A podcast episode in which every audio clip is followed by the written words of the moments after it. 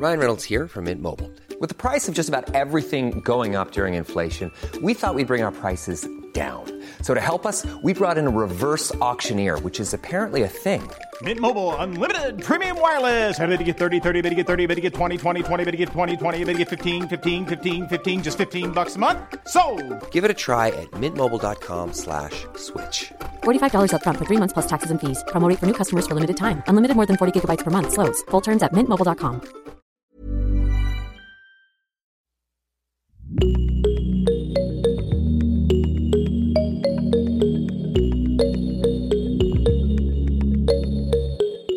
Salut, salut et bienvenue dans Génération Podcast, le podcast qui en recommande d'autres. Moi, c'est Anne Fleur, l'hôte et la créatrice de ce podcast, et aujourd'hui, mon invitée, c'est Mary Royer. Auteure et productrice de podcasts géniaux, parmi lesquels Première Loge, Le Livreur de Cocaïne ou encore Fille de lutte, pour n'en nommer que quelques-uns sur Arte Radio et Spotify respectivement, Mary est aussi rappeuse, et je vous préviens, elle n'a pas la langue dans sa poche. Ensemble, on a cherché à comprendre l'origine de sa passion pour le son, on a retracé son histoire et ses débuts au Move de Radio France et sur Arte Radio. Et bien entendu, comme chaque semaine et chaque invité, Mary se livre et nous donne sa liste de recommandations de podcasts. Avant de laisser place à ma rencontre avec Mary, j'en profite pour adresser un grand grand merci à monsieur Hervé Obol de Stéréolab du podcast Travail soigné qui a assuré la technique de cet enregistrement. Et si vous voulez savoir le pourquoi du comment, c'est dans les rushs après le générique de fin que vous trouverez vos réponses. Allez hop, c'est parti, direction de l'autre côté du micro de Mary Royer.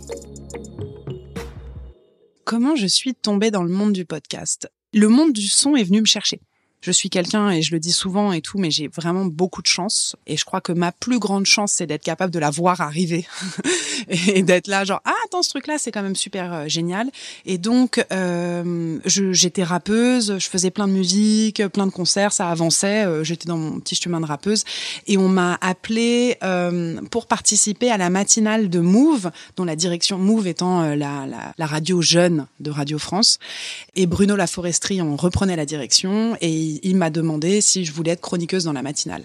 Et évidemment euh, que j'ai sauté sur le truc, quoi. Je me suis dit, mais c'est une chance de dingue de pouvoir euh, apprendre un métier, euh, d'être rémunéré pour l'apprendre, et puis aussi d'avoir un truc... euh, qui m'éloignait pas du, son de la musique dans le sens où j'allais encore faire du son, j'allais apprendre des techniques et j'allais apprendre à performer en direct parce que c'est quand même ça aussi qui était chouette avec les trucs de matinale. Donc je, suis rentrée par là. Je suis arrivée et c'est vrai que euh, euh, enfin je sais pas quoi Radio France quoi le truc Ouais, quoi. non mais ouais, ouais, on est d'accord, la c'était- référence quoi. c'était ouf, c'était Ouais. ouf. Et puis surtout, comme j'étais très intimidée, j'avais peur. euh, je savais que ma qualité à moi, c'était pas d'écrire des billets d'humeur et tout. Je, je suis plus forte euh, dans- en impro, en genre euh, là tout de suite maintenant. Alors parfois il y a des tiroirs qui s'ouvrent, je regrette, hein, mais, mais en, en soi, dans, dans l'instant et tout, j'arrive à, à, à bien délivrer des choses. Et donc quand on m'a dit ouais, tu veux faire quoi comme genre de chronique, j'ai tout de suite dit que je voulais amener du son de dehors dans la radio. Je voulais faire des reportages et tout. Et donc, euh, je, je ne savais même pas hein, quand j'ai dit ça dans quel bourbier je me mettais. Moi, j'étais là, euh, la débutante, quoi. Ouais, trop bien, je vais faire des reportages, un tous les jours en matinale, mais bien sûr, pas de problème et tout. Et, euh, et du coup, on m'a filé un agra, le service technique de Radio France m'a filé un agra, m'a montré comment ça marchait. Ouais. Et tous les jours, j'allais interviewer des gens.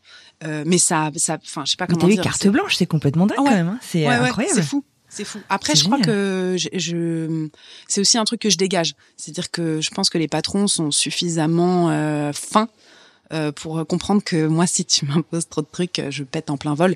Donc, mieux vaut me laisser libre, quitte à ce que je sois fatiguée, que j'ai des ambitions, que j'ai le, tu vois, les yeux plus gros que le ventre. Ouais. Mais du coup, c'est vrai que bah, j'ai appris tout sur le tas, quoi. J'ai, j'ai... Ouais. Mais en même temps, dans un environnement hyper corporate, hyper euh, euh, avec des étapes, des machins, hyper sérieux. Enfin, c'est Radio France, quoi. Il n'y a pas vraiment beaucoup de place à l'erreur et en même temps moi on m'a laissé carte blanche et donc euh, je passais de euh, je sais pas euh, je sais pas j'ai un, un jour j'ai interviewé Booba. Et puis le lendemain, j'allais à la foire de Paris interviewer un producteur d'escargots qui faisait de la crème hydratante, tu vois. C'était vraiment genre euh, le, le, ouais, le, le- le bordel, quoi. Il y en avait partout. Et en même temps, je me disais, euh, bah, je sais pas, un truc me plaisait. Je voyais qu'il y avait une expo sur le, le Corbusier. J'allais, je faisais l'expo sur le Corbusier parce que je me disais, bah, euh, le principe même de ce métier-là, c'est que si tu veux que quelqu'un s'intéresse à ton son, il faut que toi, ça t'intéresse. Ouais, c'est ça. que Donc, toi, fait, t'as euh, pu voilà.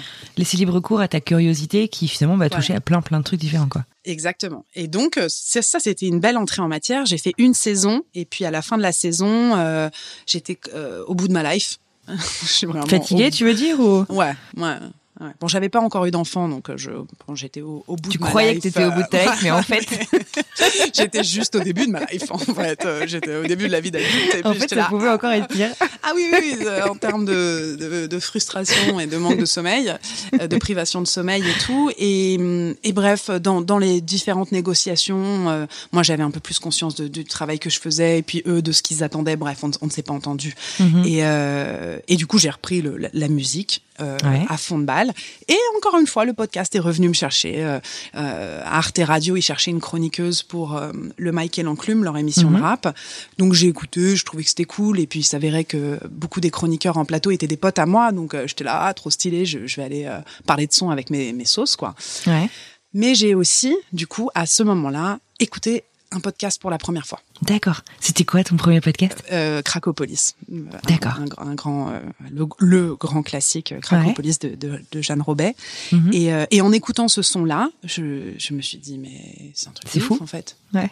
Moi aussi, j'ai envie de pouvoir permettre à des personnes qui sont pas entendues de se faire entendre. J'ai tout de Ouais. suite, euh, ça m'a plu, ça m'a plu, mais vraiment. Qu'est-ce qui t'a plu? Tu te souviens? Euh, Qu'est-ce qui m'a plu? Ce qui m'a plu, c'est que évidemment j'entendais qu'il y avait une réalisatrice derrière, mais euh, j'ai tellement aimé euh, ne pas l'entendre en vrai quoi. J'ai tellement aimé euh, euh, rencontrer ce Charles qui raconte comment il s'est sorti de ce milieu et surtout qu'est-ce qu'il y faisait et, Mhm. et qu'il soit complètement libre ouais de, de pouvoir plonger à l'intérieur de lui en fait. De t'appuies sur play et je me souviens que euh, euh, bon j'ai fait euh, tous les jobs possibles et imaginables et à cette époque-là j'étais aussi coach sportive pour Adidas. Et donc je courais beaucoup. Il fallait beaucoup beaucoup beaucoup faire de sport pour tenir le niveau de la maison pour qui je travaillais voilà. Mhm. et euh, et donc ce soir-là, je me dis ah il faut que je fasse un 10 km machin, il fallait que j'aille courir jusqu'à la bibliothèque François Mitterrand à, à Paris. Et j'ai mis ce truc-là à Cracopolis en essayant d'utiliser l'appli de Arte. Enfin, j'étais vraiment à l'ouest, quoi. Je- je- genre, j'ai écouté sur le site internet. C'est vraiment de dire que j'avais pas compris comment ça marchait. Et, euh, et, et- et j'ai fait mes 10 kilomètres en écoutant euh, ce podcast. Et vraiment, euh, a la révolution. ah ouais, je me suis dit, mais c'est ça qu'il faut faire, quoi. Ouais. Enfin, c'est ça qu'il faut faire, c'est ça que tu veux entendre, c'est ça, que- c'est, c'est, il faut absolument que tu ailles là, quoi. Et, et du coup, quand je me suis retrouvée dans le bureau de, de Sylvain Gire à Arte Radio, Mhm. euh, je dis, ok, podcast euh, à Arte Radio. oui, exactement. Je dis ok, j'en mets le Michael Enclume avec grand plaisir et tout, mais euh, je voudrais essayer d'en faire un moi aussi. Il me dit mais quoi? Ben, Je dis bah, un podcast. Quoi, je veux essayer quoi. Je veux. Oh mais tu vas raconter quoi euh, machin et tout? Et puis j'ai dit bah je- bah moi euh, les, les, les toxicomanes, euh, enfin la vie des toxicomanes ne me fait pas fantasmer ou me, me, me rassure pas dans mon confort euh, de petite bobo. Euh, par contre, j'ai une grosse aversion pour les flics et je trouve ça dommage parce qu'en fait, euh, enfin j'ai jamais eu de problème avec la police. euh, je- J'en rencontrais pas souvent dans ma vie, mais j'entendais Mhm. des choses tellement euh, vraiment chum à leur égard et tout que je me suis dit euh, que je sais pas, ça vaudrait le coup d'aller interviewer. En fait, je me suis dit tiens, ton micro comme euh, à Radio France va te permettre d'aller dans des endroits où tu ne peux pas aller. Donc autant Ouais. avoir euh, une espèce d'ambition de je sais pas, ouais, t'aimes pas t'aimes pas les keufs, c'est ridicule. Vas-y, fonce Mhm. quoi. Trouve-toi un flic et et puis euh, essaye de raconter son histoire et et du coup euh, Sylvain m'a dit oui, mais j'avais même pas de flic sous la main ni rien quoi. Et et puis après comme une bonne jeune fille euh, que je suis assez superstitieuse et, et qui mêle ça avec beaucoup de croyances, j'ai patiemment attendu et prié qu'on m'envoie un flic et un jour j'étais dans une soirée et je me faisais un peu chier parce que je suis toujours intimidée un peu en société même si ça ça se voit pas. Et dans cette soirée un peu de gens du cinéma, tout le monde est beau, tout le monde est hype, tout le monde a la bonne tenue et puis moi je suis là, je je me dis au secours, je je je sais pas quoi faire quoi de moi. Ouais. et je suis sur un banc, j'attends comme ça et puis un mec qui s'assied à côté de moi, il commence à me parler. Et quand il me parle, je lui dis écoute euh, est-ce que tu es flic ou est-ce que tu es voyou quoi? Parce que là, cette manière de parler, il euh, y a que les flics et les voyous qui parlent comme ça. Et il m'a dit ah je suis keuf et tout. J'ai dit ah bah enfin il m'a pas dit ça, il m'a dit je suis policier d'ailleurs. et, euh, et, et je lui ai tout de suite dit ah mais le destin quoi. Voilà. Est-ce que tu connais euh, Cracopolis Est-ce que tu as déjà entendu des podcasts? Et Il connaissait Cracopolis. Ah. Et, euh, et du coup bah la conversation, elle était très vite réglée, quoi. Il m'a tout de suite dit, euh, enfin, comme il connaissait Cracopolis, il connaissait le concept, il y avait rien à expliquer finalement. Il était pas partant. Le convaincre. Voilà, il était super partant et j'ai pas eu à le convaincre et et puis encore une fois, ouais, très naïvement, euh, j'ai cru que ça allait être facile. je sais pas, je sais pas de quel pied je me suis levé, mais mais, peut-être que la naïveté c'est c'est c'est aussi la force parce que du coup ça te permet de te dire bah je vais le faire et enfin tu vois tu te mets pas tu te mets pas des contraintes enfin tu mets des contraintes peut-être euh, d'autres types de contraintes, mais du coup, tu te dis pas euh, c'est impossible, du coup, tu restes dans ton coin, quoi. Tu te lances et tu vas un peu en mode bulldozer et tu vas, quoi. Ah oui, et puis ça, c'est mon mode de fonctionnement. Enfin, c'est comme ça que je, je, je vis, quoi. C'est même pas une sorte de survie, c'est comme ça que je vis. Mais après, entre euh, interviewer quelqu'un, euh, faire un pré-interview, écrire l'histoire, et puis ensuite l'interviewer, et puis après se retrouver seul face à tes rushs. Je savais pas. Mais t'as été accompagnée ou pas du tout? Parce que tu, c'est, c'est fou quand même que tu te sois retrouvée. C'est génial. Non, c'est ça, c'est le principe d'Arte Radio. Et d'ailleurs, euh, c'est peut-être euh, la meilleure chose qu'ils aient faite parce que c'est c'est le meilleur révélateur mhm. en fait pour euh, pour, pour devenir podcasteur ou pas c'est c'est euh, on t'accompagne on te fait une formation au son ils m'ont suivi euh, dans dans le processus de fabrication de la chose mais après tu te retrouves j'appelle ça la torpeur de la salle de montage quoi après tu es seul face à tes rushs face à un logiciel que tu n'as jamais utilisé parce qu'évidemment euh, à Radio France c'est un, truc, à Arte c'est un autre, et puis après quand tu vas chez l'autre c'est un autre. Mais, mais finalement tu, tu, tu, retrouves vite tes réflexes. Mais mhm. Par exemple à Radio France, je, je, je dérushais, mais je, je scriptais rien. Enfin j'ai jamais, euh, j'ai toujours monté de manière organique. Et là t'es avec euh, trois heures de rush devant toi que tu montes de manière organique. Donc ça m'a pris du temps parce mhm. que j'avais pas les méthodes. Mais du coup j'ai développé mes mes mes réflexes à moi et mes réflexes à moi pour monter. Ils sont ils sont un peu comme euh, quand t'achètes l'album d'un artiste que t'as trop attendu, c'est ton artiste favori et tout, puis il a fait un nouvel album, et puis t'achètes l'album, et puis au début, il, il, il, il t'est familier parce que tu connais la voix de cet artiste, mais tu connais pas euh, les interludes, les bacs, les machins, et puis tu vas l'écouter, l'écouter, l'écouter, l'écouter, et après, tu le connais par cœur. Et c'est quand tu le connais par cœur que du coup, euh, il prend tout son sens. Tu mhm. comprends tout, tout le, le, mood dans lequel l'artiste il a voulu te mettre. Et donc euh, avec Flicopolis, c'est ce qui s'est passé. Je comprenais pas. Je faisais des pistes et des pistes et je, je, je, et après j'effaçais tout et je recommençais. Et puis en fait, c'est quand t'écoutes le rush et que tu sais à la seconde près que là il va dire ouais nanani. Hein, et puis là j'ai monté les marches et machin. Bon et ben là tu, tu c'est presque Là, tu peux jouer le chef d'orchestre et remettre tout. Euh oui, remettre tout dans l'ordre, mais il y a aussi un truc où c'est vraiment le son qui te dirige. En fait, toi, tu es juste là. Euh, il faut te laisser. Enfin, en tout cas, moi, je le laisse m'imprégner très très fort. Mhm. Et maintenant, avec euh, les années euh, d'expérience et les heures de rush et de torpeur de la salle de montage, euh, je sais que quand j'arrive en, en, interview, j'ai une idée très précise de ce que je veux et machin et trucs. Et puis je suis un peu presque despote, quoi. Je veux ça et je me. puis tu te fais des projections, bah, comme un, un, un mec ou une meuf que tu trouverais trop canon avec qui t'aimerais avoir un premier date et tu te dis que ça va être l'histoire de ta life et puis en fait c'était tout pété, tu vois. Et ben souvent ça me fait ça. je vais en interview, je suis trop excitée et tout et puis je fais l'interview et puis à la sortie de l'interview, je me dis putain mais, il ou elle ne m'a pas donné ce que je voulais. Mm-hmm. Et après, avant ça, ça me stressait, mais maintenant je sais que en fait c'est très bon signe parce que ça veut dire que j'ai vraiment rencontré la personne. Que la personne a vraiment eu l'espace pour dire ce qu'elle voulait dire et pas ce que moi je voulais entendre. Ouais, c'est deux choses différentes. Et après, tu te mets en montage. Et là, dans la torpeur de la salle de montage, le son va te montrer de lui-même quelle est vraiment la chose. Euh, euh, dont, dont, dont ton héros ou ton héroïne veut parler. Exactement. Et c'est inéluctable. Genre ça se met devant toi tu n'as pas le choix en fait. Et ça euh, euh, bon après c'est c'est c'est sur le, le, temps long ça prend du temps quoi. Mais mais c'est pour ça que c'est un beau métier aussi parce que c'est pas c'est pas c'est pas de la restauration rapide quoi ça peut pas se faire en deux deux voilà. Et alors du coup, euh, non, c'est intéressant effectivement. Tu prends ton temps. on parle d'écouter un podcast côté auditeur, on prend son temps, mais côté créateur également. Du coup, euh, pour rebondir sur cette dernière euh, euh, phrase que tu disais, t'as déjà eu quand même des mauvaises interviews? Enfin, tu vois, une interview, tu t'es dit non, c'est pas bon?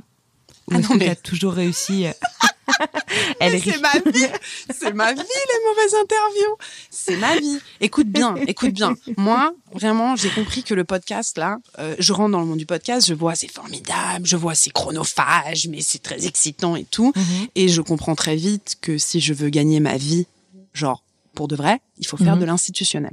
L'institutionnel, c'est là qu'il y a de l'oseille. Juste, tu fais le podcast pour une marque et Ouais, puis c'est un, très bon exercice parce qu'il y a beaucoup de contraintes et donc du coup tu dois réussir à réinsérer ta créativité dans un cahier des charges qui est assez dense Mhm. et souvent avec en plus des personnes qui veulent un podcast mais savent pas vraiment ce qu'ils veulent. Euh, voilà donc euh, ça, ça apprend beaucoup. Et donc tout ça pour dire que Oh une fois je fais un bail institutionnel je suis au cul du monde j'interviewe une footballeuse archi connue. Enfin c'est vraiment euh, le top la crème de la crème mais je sais pas euh, je, je, je suis intimidée, je suis fatiguée, euh, je je sais pas vraiment ce que je fais et Mhm. bref, on fait l'interview, c'est l'enfer. Elle me répond que par des ouais. Ah. Ouais. Et donc c'est très dur de relancer et puis je sens qu'elle est fatiguée aussi de l'exercice de promo parce que je m'insère évidemment dans un calendrier de Mhm. promo et qu'elle en a eu 10 avant, elle en aura 10 après. Et à la fin son son attaché de presse me dit euh, et du coup, vous allez laisser vos questions? je dis non, moi mon principe c'est de me couper euh, au montage parce que je suis vraiment une brêle en question. Elle me dit non parce que là, euh, enfin franchement c'est et tout. Je me suis dit putain tout le monde a vu dans la pièce que je m'étais mais mais merdé de ouf. Mais ça, ça sur l'institutionnel, mais sur du qui me tient à cœur, pareil. On en a eu avec euh, Ilham Mad, on, on a fait une série pour euh, Spotify qui s'appelle Filles de lutte. Donc on est trop heureuse, on est comme des groupies, on a le droit d'aller interviewer les filles. Donc le principe de Filles de lutte, c'est d'aller interviewer, de rencontrer des filles de féministes et qu'elles nous expliquent qu'est-ce qu'elles ont gardé de cette éducation avec des mères féministes et qu'est-ce que tu prends, qu'est-ce que tu mets de côté.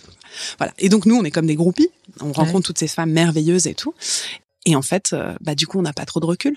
Donc euh, parfois on fait des, des parfois il nous est arrivé une fois de ne pas pouvoir arrêter la personne qui nous parle parce qu'elle nous raconte toute sa vie donc c'est génial.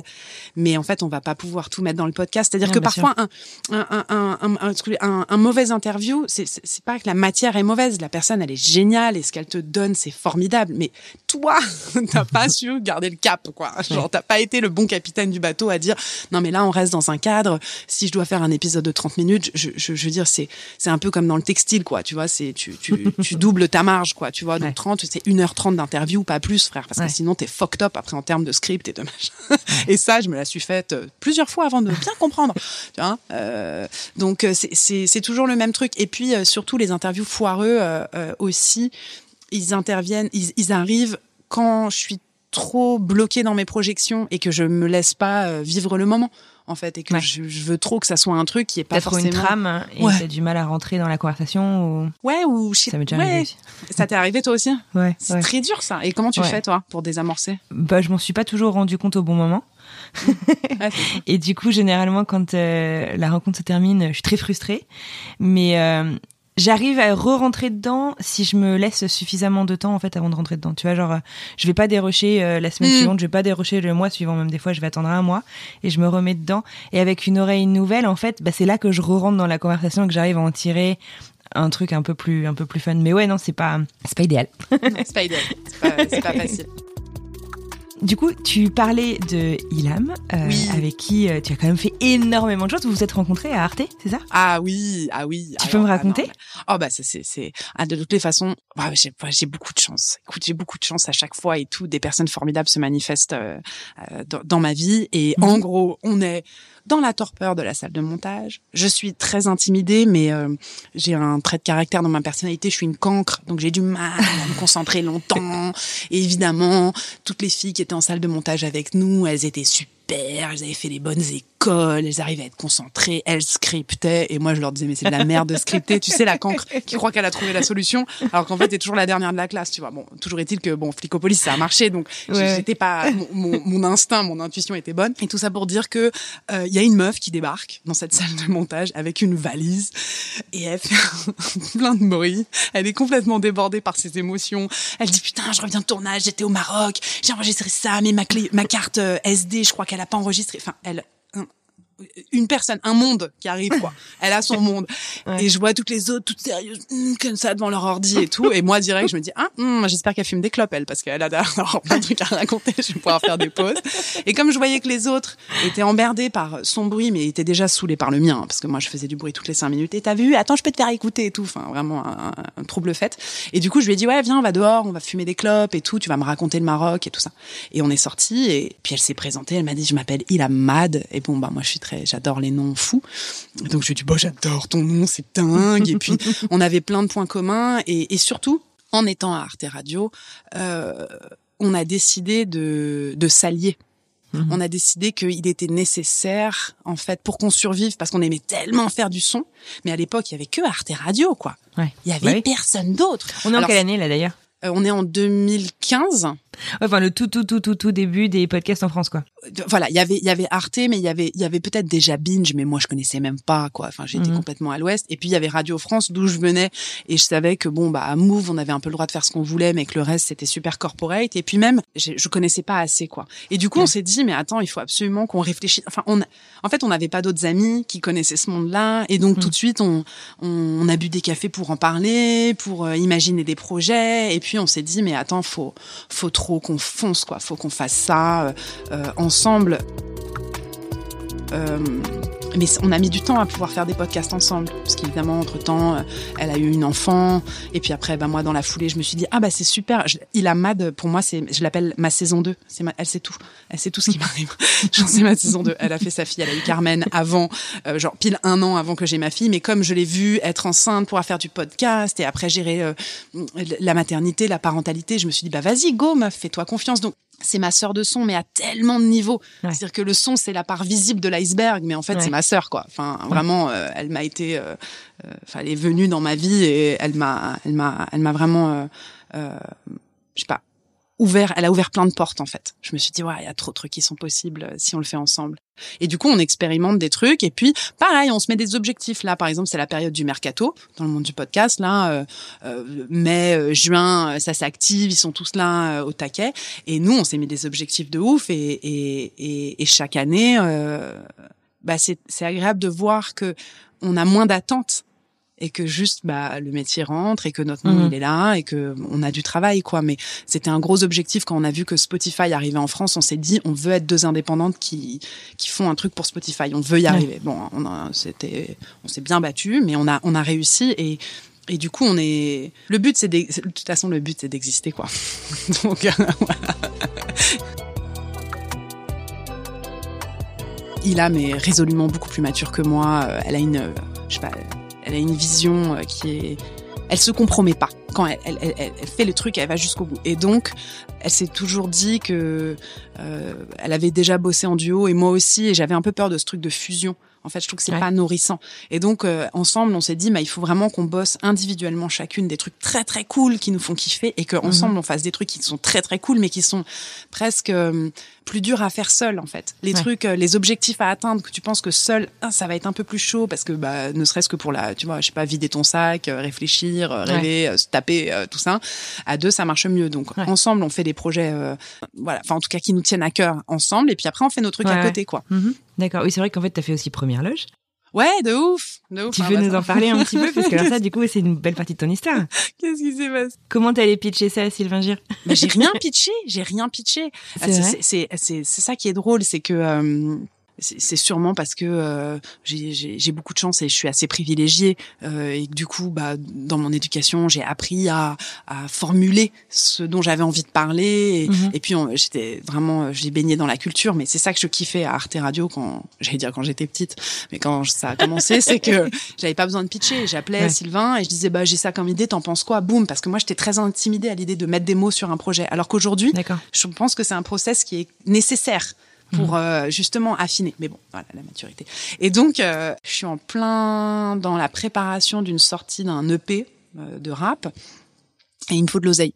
Et, et on me propose, j'ai une copine, bref, qui fait des remplacements de gardienne et je sais pas quoi, et elle me dit, il y a une gardienne qui cherche une remplaçante. Je me retrouve dans cette loge à, à remplacer cette femme qui, qui est repartie au Portugal pour mhm. l'été, et très vite, j'étouffe, enfin dès les premières minutes. Hein. Et donc, euh, je me dis, euh, bah vas-y, écris écris, écris, ça va te faire du bien, ça va te faire du bien. Et puis parallèlement, j'étais très stressée par euh, cette sortie de paix euh, dans le monde de la musique. J'avais changé toute ma structure, j'avais changé de manager. Enfin, tout avait changé. J'étais, j'étais un peu fragilisée. Et, euh, et du coup, j'écris, j'écris à fond de balle et tout je finis mon mois de remplacement et je, euh, cette femme faisait aussi des ménages dans des bureaux payés au black et tout. Enfin, en tout cas, moi, elle me payait au black pour faire euh, ses ménages aussi. Et donc, elle rentre du bled et puis euh, je vais la voir et, et truc. Et, et, puis, elle me dit, bah tiens, ton argent pour les bureaux. Et puis, j'avais un, un, peu de cash et tout. Et, et, je dis à ma copine, qui fait aussi du son d'ailleurs, qui s'appelle Caroline Arouette, que j'ai rencontrée à Move. ça a été aussi ma, mon allié, ma sauveuse quand j'étais à Move. Et c'est grâce à elle que, je suis pas retournée. Et du coup, avec euh, Caro, euh, euh, elle aussi avait écrit un livre, écrit un truc, quoi. Et puis on s'est dit, mais attends, je sais pas, viens, on va les imprimer, quoi. Viens, on les envoie à des maisons d'édition. Donc on a pris mon petit pécule, on a pris nos vélos, on a été chez l'imprimeur, on a imprimé nos trucs et on les a déposés dans toutes les maisons d'édition de Paris. Un mois après, euh, je reçois non sur non, votre manuscrit, non, votre manuscrit, machin et tout. Mais bon, moi, je suis tellement, euh, euh, j'ai tellement besoin de reconnaissance qu'un non, c'est déjà me dire que j'existe. Je me dis ah trop cool, ils m'ont, ils m'ont répondu, ils ont pris le temps, ils m'ont lu, ils m'ont lu, que dalle. Et, et du coup, là, c'est Ilham qui me dit, écoute. Vas-y, envoie-le à Sylvain, tu vois, il aime bien ton travail, il suit tout ce que tu fais. Ça se trouve, il aura des, des trucs à te dire, quoi, tu vois, mhm. de, des conseils à te donner, savoir à qui l'envoyer, je sais pas quoi. Et donc je l'ai envoyé à Sylvain et en fait Sylvain m'a dit, euh, j'étais très gênée parce que il fait souvent ça, tu lui envoies un mail en direct à lui et puis après il met toute l'équipe dans la réponse. Et du coup j'ai vu le mail avec toute l'équipe dans la réponse, je me suis dit putain il va me défoncer parce qu'il adore ça aussi. Euh, t'humilier euh, devant un public, devant son, son public et en fait, il m'a pas du tout humilié, quoi. Il a dit c'est génial, je veux trop qu'on le fasse. Vas-y, banco, on y va, tu vois. Donc moi, j'étais un peu choquée, quoi. J'ai dit mais comment ça Hein? Mon truc là? Ok, vas-y, c'est parti. Et, Surtout du coup, du coup super personnel, quoi. Donc c'est c'est très personnel. Il y a une grosse composante émotionnelle dans dans ce que tu lui as envoyé. De toute façon, c'est aussi nos métiers. Euh, c'est ce métier-là, c'est soit tu racontes ton intime, soit tu accompagnes d'autres à raconter leur mm. intime. Et c'est pour ça d'ailleurs que c'est un métier, il faut être très vigilant et faire mm-hmm. très attention. Enfin, moi, je dis toujours que ma patronne, euh, ma patronne ou mon patron, c'est mon profil en fait. Si la mhm. personne que j'ai interviewée, elle entend son reportage ou son montage, son documentaire et qu'elle aime pas, mais c'est mort, personne va aimer. Parce que même moi, je serais pas bien dans le truc. Je trouve qu'on faut pas voler les émotions des autres. Euh, mais là, effectivement, c'était pour première loge, c'était super intime. Mais je crois que euh, j'avais besoin de ça pour, euh, bah, justement, pouvoir avancer, quoi j'ai déposé mon histoire, enfin comme euh, comme tous les gens que j'interviewe, ils déposent et après ça va mieux. voilà. Ça. Donc bon là c'était une grosse dépose, mais euh, j'avais quand même besoin. Et, euh, et surtout en plus ce qu'il y a de trop cool, c'est que le podcast tu le fais rarement seul, à part quand tu t'appelles Hervé. Mais sinon, sinon c'est quand même des jobs d'équipe. Et du coup Sylvain m'a m'a mis en contact avec Sabine Zoviglian, spécialisée dans l'adaptation dramaturgique de textes, et ah, qui est coach aussi et qui, et qui fait des podcasts merveilleux. Et j'ai pu aborder ce texte sans être dans un truc de pathos, de ouais, mais là, mhm. mes trucs. Non, elle, elle m'a dit, ah, tout ça, c'est génial, tout ce, toute cette description que tu fais là, on pourrait peut-être la transformer avec un glossaire sonore, et du coup, tu t'attaques. Enfin, c'est devenu autre chose, quoi. Et, euh, et c'était hyper intéressant. Après, il faut aussi savoir que, alors que j'étais en train de, de fabriquer euh, Première Loge avec Sabine et euh, Samuel Hirsch, euh, j'étais enceinte. Donc, je pense que si j'avais pas été enceinte, je l'aurais pas fait. Je pense que j'étais ah complètement ailleurs. Ah ouais, ça me fait beaucoup trop peur de faire des trucs comme ça. Et j'étais complètement ailleurs, euh, avec un léger sentiment de toute puissance. Donc, je pensais que rien pouvait bah, écoute, euh, Ça t'a fait du bien. Tu veux nous décrire un petit peu euh, justement le concept de ce, de ce podcast sur une partie de ta vie, justement pour ceux qui l'auraient pas forcément oui, encore écouté. D'ailleurs, c'est le podcast que Pénélope Boeuf a recommandé à la fois que quand je l'ai interviewé, elle nous a recommandé deux podcasts de toi, Première Loge, et l'autre, je me souviens pas exactement du titre, Le livreur de cocaïne, non Ah, le livreur de cocaïne, ouais. C'est ça, ouais, voilà le premier loge, le concept, c'est euh, mon histoire, c'est-à-dire euh, l'histoire d'une d'une jeune fille, euh, d'une enfant qui grandit dans un milieu très bourgeois et ma mère est était une très grosse bosseuse, elle bossait énormément et donc euh, mon enfance je l'ai passée entre euh, ma mère qui travaille beaucoup et, et que j'admire énormément et mais qui est peu là et euh, et une employée de maison qui était l'employée de maison de de, de, de ma mère qui s'appelait Maria et qui s'occupait de moi comme bah, comme une mère quoi, hein, mmh. qui me donnait beaucoup de tendresse et tout et en fait cette ambivalence de passer de milieu à milieu, c'est-à-dire parce que j'allais aux vacances en vacances au Portugal, j'allais chez elle, enfin Enfin, c'était ma famille, quoi. Mm.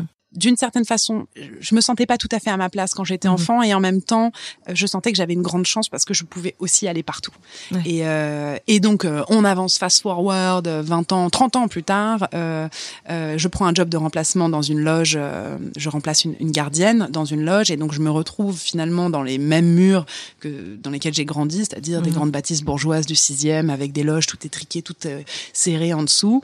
Et, euh, et ça me renvoie dans mon enfance, ça me renvoie dans mes souvenirs. Et par ailleurs, ça me fait aussi faire un parallèle avec le, le métier de l'autre que j'ai choisi de, de, de rappeuse, où le seul endroit où je me sens vraiment en sécurité quand je suis rappeuse, c'est dans ma loge. avant d'aller sur scène, avant de me donner en pâture et de, et de, de, de vivre un grand moment. Mais euh, Mhm. je me rends compte finalement que entre ces quatre murs dans lesquels j'ai grandi, et ben c'est là que euh, j'ai j'ai travaillé mon imaginaire, que j'ai appris à m'échapper, que j'ai appris à rêver et que finalement, bah en tant que femme adulte, j'ai- j'ai continué à appliquer ce, ce, ce concept-là, quoi. Euh, et des deux mondes, le monde de la loge et le monde de la scène. Le, ma mère étant la scène, évidemment, la représentation, tout ça, tout ça. Voilà. Mais moi, je crois que je suis plus une fille de la loge. Enfin, non, c'est pas vrai. D'ailleurs, c'est pas vrai. Je crois que je suis les deux. Et, et, et, C'est et ça ce qui est tout podcast, intéressant, justement. Ouais. bah, c'est cette ambivalence là et après euh, c'était aussi important je crois et ça c'est bon chacun son histoire et son chemin et tout mais les enfants de parents divorcés euh, c'est pas grave que tes parents divorcent en fait c'est des choses qui arrivent et tout mais il y a un moment où il faut que toi en tant qu'adulte en tout cas pour enclencher ta vie d'adulte et d'ailleurs c'est pas anodin j'ai écrit ce texte là et euh, et enfin je sais pas genre trois semaines après l'avoir fini je suis tombée enceinte quoi enfin c'était j'avais il y avait un truc quoi euh, hmm. libérée. J'avais vraiment déposé quelque chose qui faisait de la place à l'intérieur Ouais. de moi. Et, euh, et c'est vrai que ouais, il y a un moment, il faut se réapproprier son histoire et prendre le risque de pas plaire à tout le monde. Enfin, moi, j'étais très intimidée euh, de comment ma mère allait réagir, de comment mes frères allaient réagir et tout.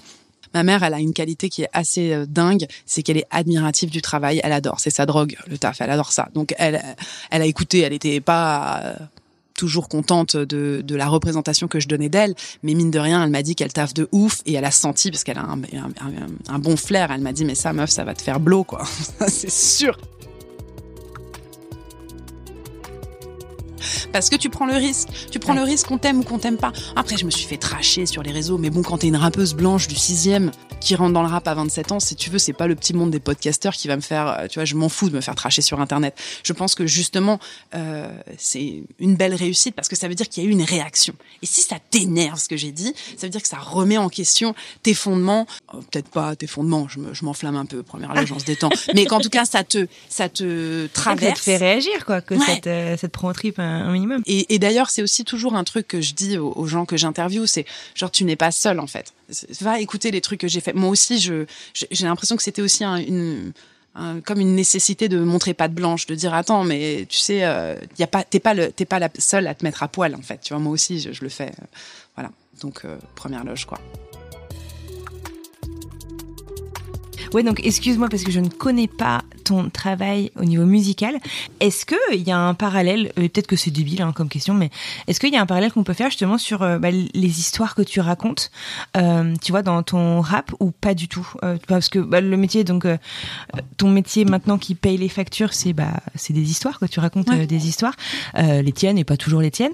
Euh, voilà. Est-ce qu'il y a un, un certain parallèle qu'on peut faire euh, entre euh, tes deux tes deux métiers justement ou pas du tout? Alors, euh, c'est rigolo que tu dises ça parce que j'y pensais un petit peu il y a quelques jours. Et en fait, quand je rappe, je m'appelle euh, Lago de Feu.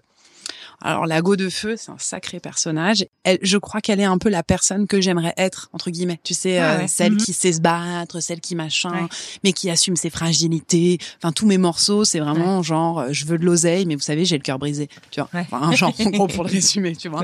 Et du coup, euh, je sais pas si c'est le contenu des sons ou, ou l'enjeu de se Ouais. lancer dans ce monde-là qui fait que euh, ça fait écho à ce que je vis euh, aujourd'hui et au métier que je fais.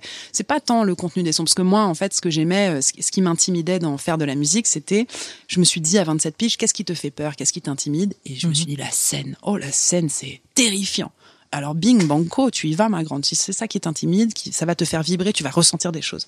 Ouais, c'était plus, euh, euh, c'est pas vraiment dans le, ouais, dans le contenu des chansons et tout, c'est plus dans l'attitude que j'ai adoptée pour essayer de rentrer dans ce milieu-là, de raconter une histoire. Et puis à l'époque, en plus, j'étais très timide. J'ai vraiment ce paradoxe, tu sais, genre timide extraverti. Donc c'est vraiment genre la commode, tous les tiroirs sont fermés, puis après ça s'ouvre, ça part en couille. euh, voilà. Et, et, et du coup, euh, je, je savais pas trop comment me raconter, je savais pas ce que j'avais envie de raconter de moi. Donc en fait, ça a été un processus pour apprendre à assumer qui je suis. Parce que quand t'es rappeur, tu te caches un peu derrière ton alter ego, tu vois. D'accord. Euh, la go de feu, je la kiffe. Hein. C'est vraiment chambé. Elle m'a libérée de tellement de choses, mais mais euh, elle est une version euh, fantasmée de Ouais. qui je suis, quoi. C'est un peu comme les acteurs en fait euh, dans leur euh, dans, dans leur personnage qui leur permet parfois euh, bah, de bah, de se libérer, de se rencontrer même en fait en, en poussant le personnage à 300 quoi. C'est mais justement, alors puisqu'on parle de son, transition pourrie mais c'est pas grave. Tu m'as parlé du premier podcast que tu as écouté qui t'a fait carrément accrocher au monde du Ouais. podcast. Est-ce que tu peux me parler bah, du dernier podcast que tu as écouté, que tu as bingé et que tu as aimé? Alors moi, je suis vraiment habitudinaire. Alors vraiment, genre j'aime les programmes qui sont là.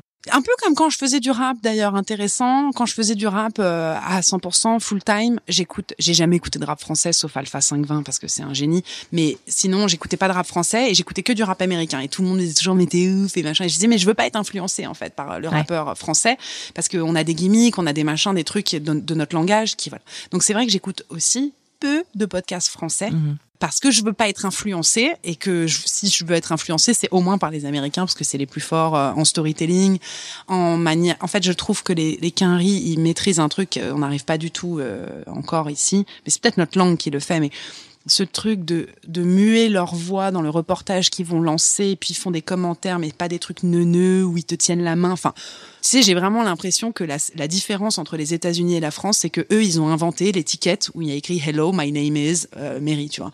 Je me dis mais ça c'est brillant. Et c'est brillant. Ça facilite tout tu vois ça fait tu vois. Et que nous on est comme des gros blairs à se dire ah c'est trop bien depuis le corona on se fait plus la bise bah tu m'étonnes. Tu m'étonnes qu'on n'a toujours pas compris comment se présenter. Donc le dernier podcast que j'ai écouté, attends, je vais te dire, je peux regarder comme ça, c'est plus simple. parce Mais que- oui, tout à fait. Tu utilises quoi comme appli d'ailleurs? Bah Apple Podcast parce que je suis une grosse vendue. Euh, alors, tout simplement. Alors, le dernier que j'ai écouté, c'est euh, comment elle s'appelle, putain, euh, Death, Sex and Money. Donc, euh, c'est un podcast euh, Je connais qui pas. Oh là là, c'est une dinguerie.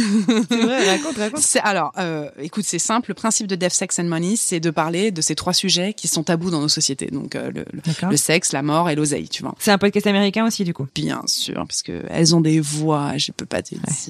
C'est- Mais t'as raison, sur le storytelling aussi, il y a un vrai truc euh, où on va certainement s'en rapprocher à un moment, mais euh, On sait pas le faire pas. encore, en tout cas. Ouais, c'est sûr que ça. ça, j'ai vu que ça savait pas le faire.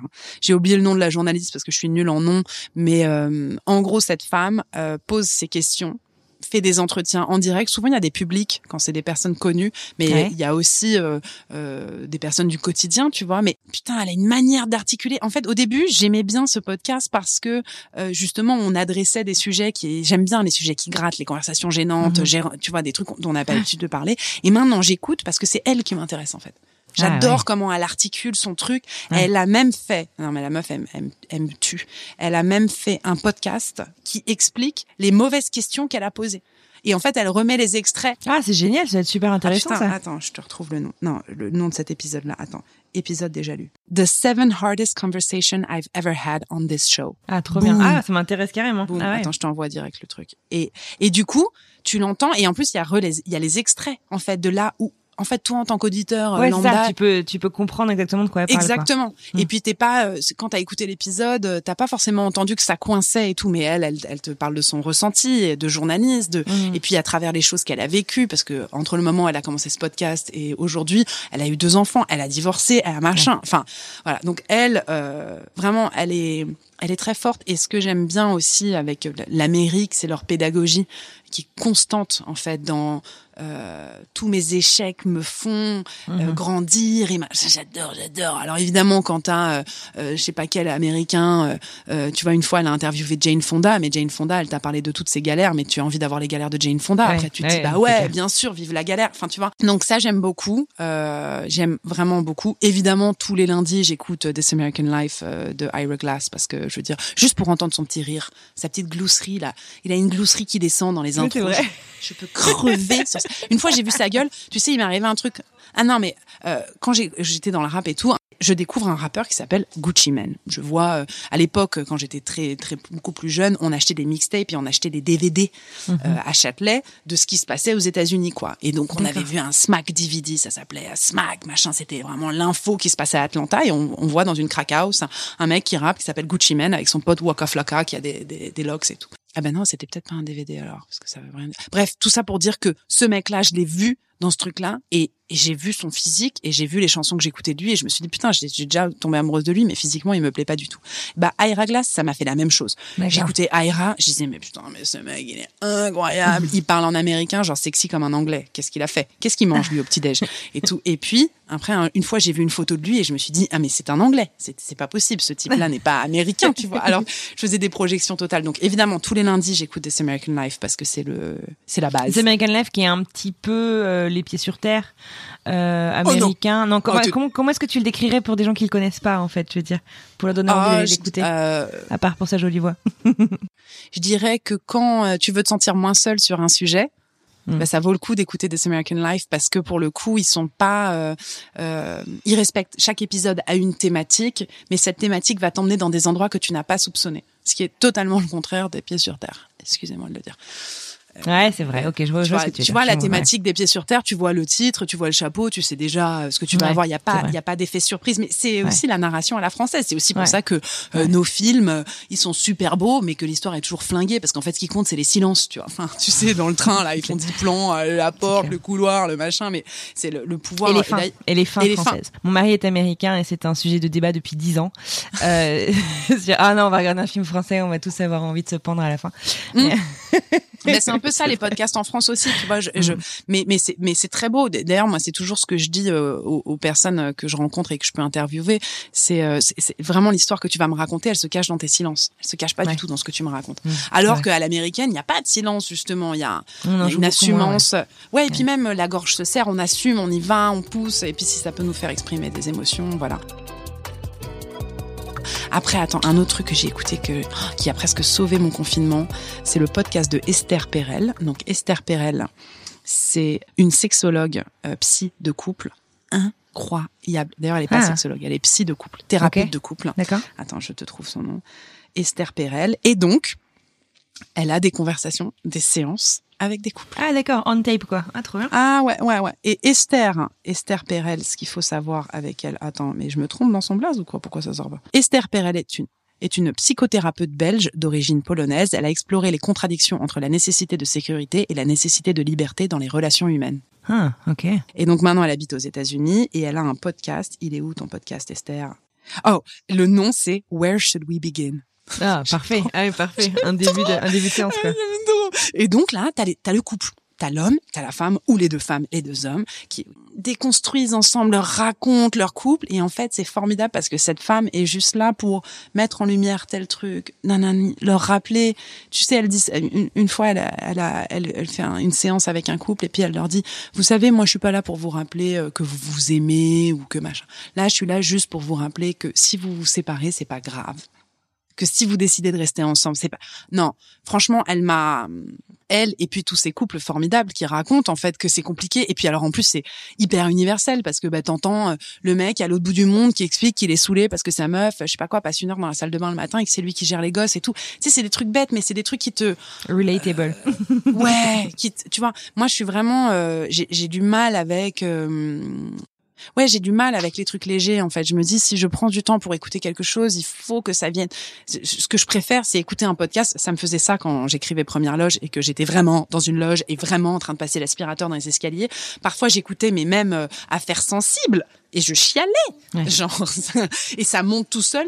Quand le, le quand le son te fait remonter une émotion que t'as enfouie parce qu'évidemment bah il faut affronter le quotidien le quotidien et tout tu te dis bah ça c'est super ils ont réussi le job tu vois Ouais. et puis j'aime bien aussi euh, comme moi je fais pas des podcasts de conversation j'aime bizarrement bien en écouter en fait parce que ça me ouf, ça m'apaise tu Ah ouais, parce que sinon euh, j'entends trop euh, comment il a monté comment il a truc Ah ouais. et donc je suis Ça en mode permet boulot, du coup vraiment plus de t'échapper peut-être Mm. aussi. Euh. Voilà. Est-ce que tu saurais me dire quel est le podcast que tu as peut-être, je sais pas, genre l'épisode, euh, tout podcast confondu, que tu as le plus recommandé autour de toi? Tu vois, genre euh, le truc que tu as envoyé, genre faut absolument que tu écoutes ce truc. Hmm, Je dirais deux, quand même. J'aime bien les séries déjà. Mhm, Moi aussi.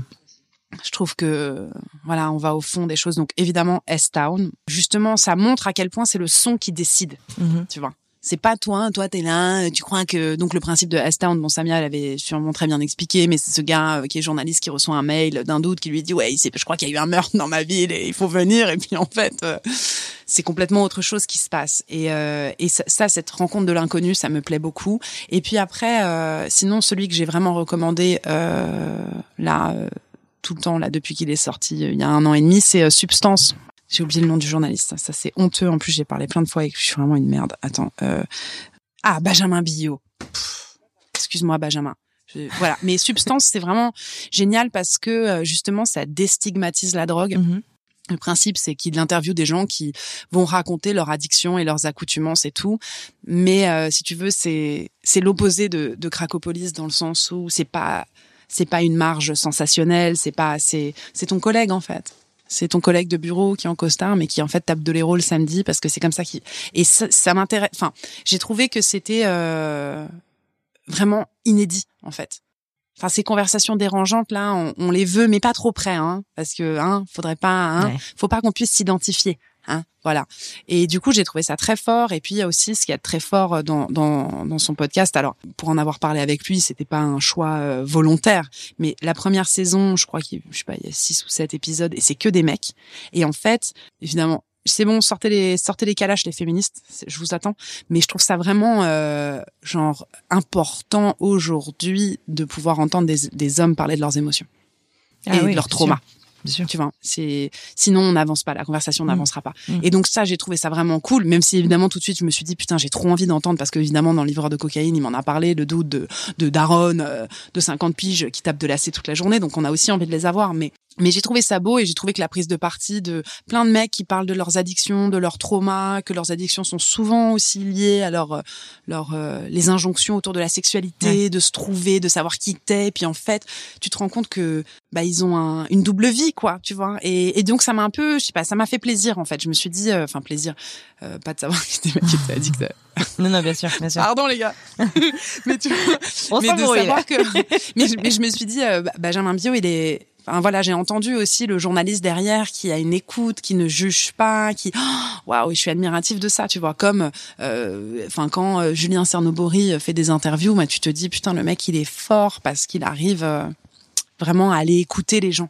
Tu vois, à- à recueillir leurs propos. Non, en fait, j'étais trop contente parce que Charlotte Bien-Aimée est revenue et que elle a fait euh, donc euh, une saison 2 ou 3, 3 je crois aussi de, de un podcast à soi pour Arte Radio. Mhm. et, euh, et là où, où j'étais trop heureuse les autres épisodes j'avais écouté elle est très douée elle est brillante. Enfin je veux dire c'est pas c'est pas pas ça le sujet. Mais là en fait elle a elle a traité un sujet qui m'intéressait c'est c'est les, les femmes et la violence. Ouais. et, et je, je- c'est quelque chose qui me traversait depuis très longtemps. J'avais envie d'aller en prison rencontrer des femmes des femmes qui avaient commis de la violence et qui s'étaient défendues quoi. Et elle l'a fait. Et du coup ce que je trouve d'assez cool avec euh, avec nos métiers c'est que euh, bah quand j'ai une idée de faire un truc, je sais que quelqu'un d'autre aussi l'a. Bon, c'est- c'est universel. Mais du coup, quand je le vois en vrai, je suis trop contente parce que je me dis, bon, bah, déjà, un podcast en moins à faire. Et puis, et puis, Charlotte, elle est hyper douée, elle est, hyper génial. légitime. Et ça s'insère. Bah oui. Ah non, attends.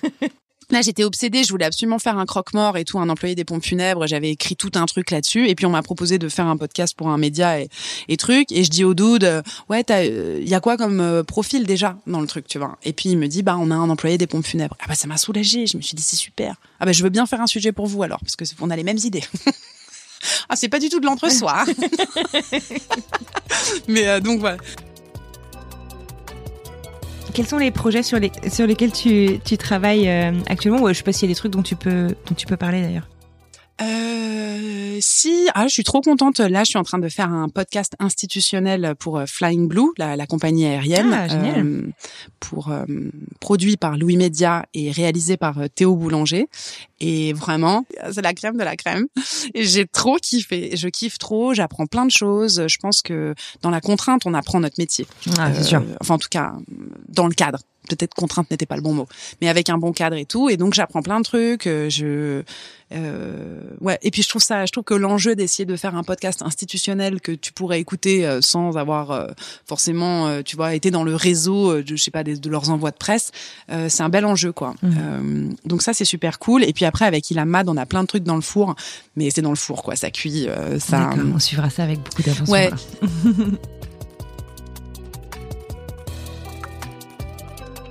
Merci beaucoup, c'était euh, super euh, intéressant. Qu'est-ce qu'on peut te souhaiter là du coup pour, euh, pour la suite? Que le four vous sorte des trucs cool avec Ilam Ah, mais qu'on ouvre une boulangerie. Mais oui. Non, du son, du son, mais comme je le souhaiterais à tout le monde. En fait, je trouve que quand même, on a de la chance, même si c'est un nouveau mot un peu moderne et qu'il n'y a pas de modèle économique et que kaki et que caca, caca. Bon, le podcast, c'est le plus vieux métier du monde. Raconter des histoires. Enfin, depuis la nuit des temps. Donc en fait, je me dis, oh, j'ai trop de chance. J'ai trouvé un métier qui qui pourra toujours exister en fait. C'est con, mais donc euh, je souhaite, euh, je te souhaite plein de sons, je me souhaite plein de sons et euh, plein d'histoires encore quoi, tu vois. Mais je crois que c'est un truc qui peut pas se démoder. Peut-être le nom changera, tu vois. Mais Peut-être que Mais ma grand-mère arrivera à le dire.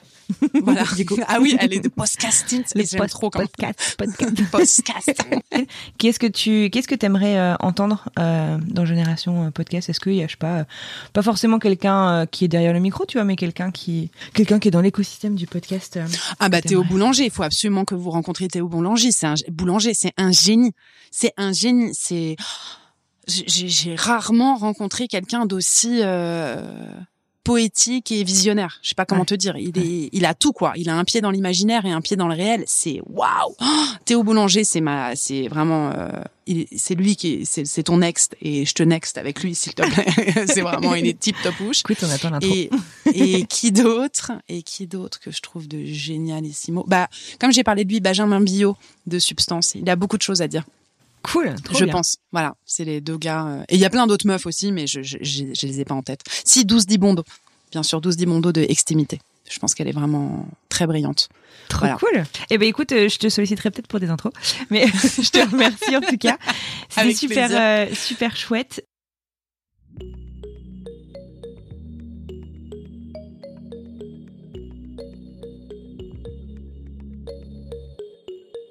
Et voilà, c'est terminé pour aujourd'hui. Un grand grand merci à vous d'avoir écouté cet épisode jusqu'au bout. Et un immense merci à Mary pour ce moment, vraiment, euh, cet échange euh, que j'ai énormément euh, aimé enregistrer avec elle. Si vous souhaitez continuer la conversation avec Mary, elle l'avoue elle-même, elle n'est pas très très réseaux sociaux et comme elle le dit, elle aimerait bien que son travail parle de lui-même. Cependant, pour discuter avec elle et la retrouver, elle utilise surtout LinkedIn. Et sinon sur Instagram, elle a un compte qui s'appelle Ilham Emery, qu'elle partage donc avec Ilham Mad. Si vous voulez donner un immense coup de main en moins de deux minutes à Génération Podcast et soutenir mon travail, direction bah, les réseaux sociaux et votre entourage, criez sur tous les toits que vous avez aimé cet épisode, partagez-le, ça aide énormément le podcast à gagner en visibilité. Je vous dis encore un grand merci pour votre fidélité et je vous souhaite une très bonne fin de journée. À bientôt pour une nouvelle reco.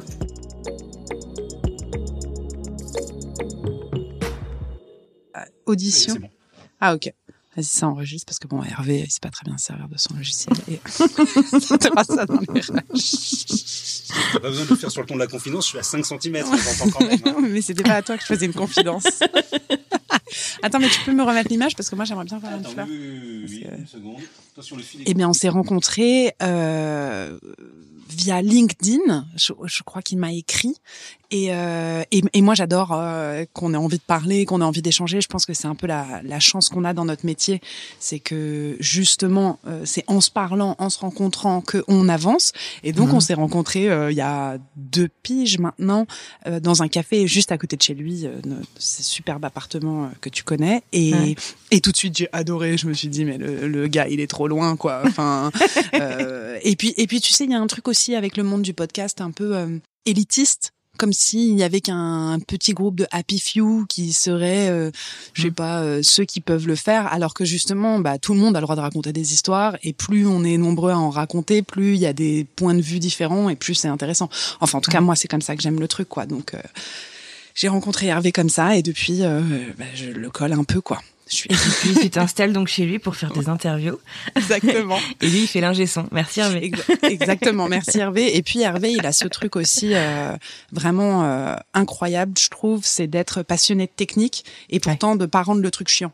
Tu vois, alors que moi, euh, la technique, bon, je suis un peu euh, bancale là-dessus. C'est de- c'est arrivé en- dans un second temps que je m'intéresse à la technique parce que je voulais que mes histoires sortent mieux.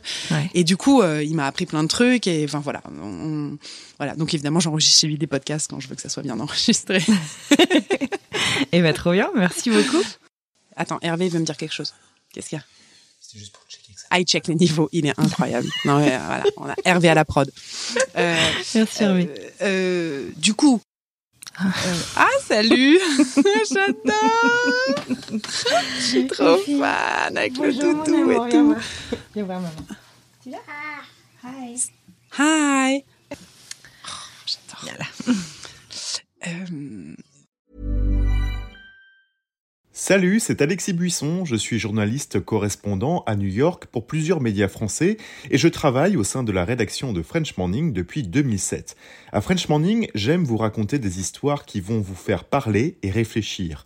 Ces derniers mois, j'ai écrit sur les difficultés que rencontrent les migrants africains francophones à New York, la redécouverte par les Américains du compositeur français oublié Joseph Bologne ou encore l'avenir du français dans les universités américaines. Si vous souhaitez mon travail ainsi que celui de mes collègues, rendez-vous sur frenchmorning.com pour vous abonner.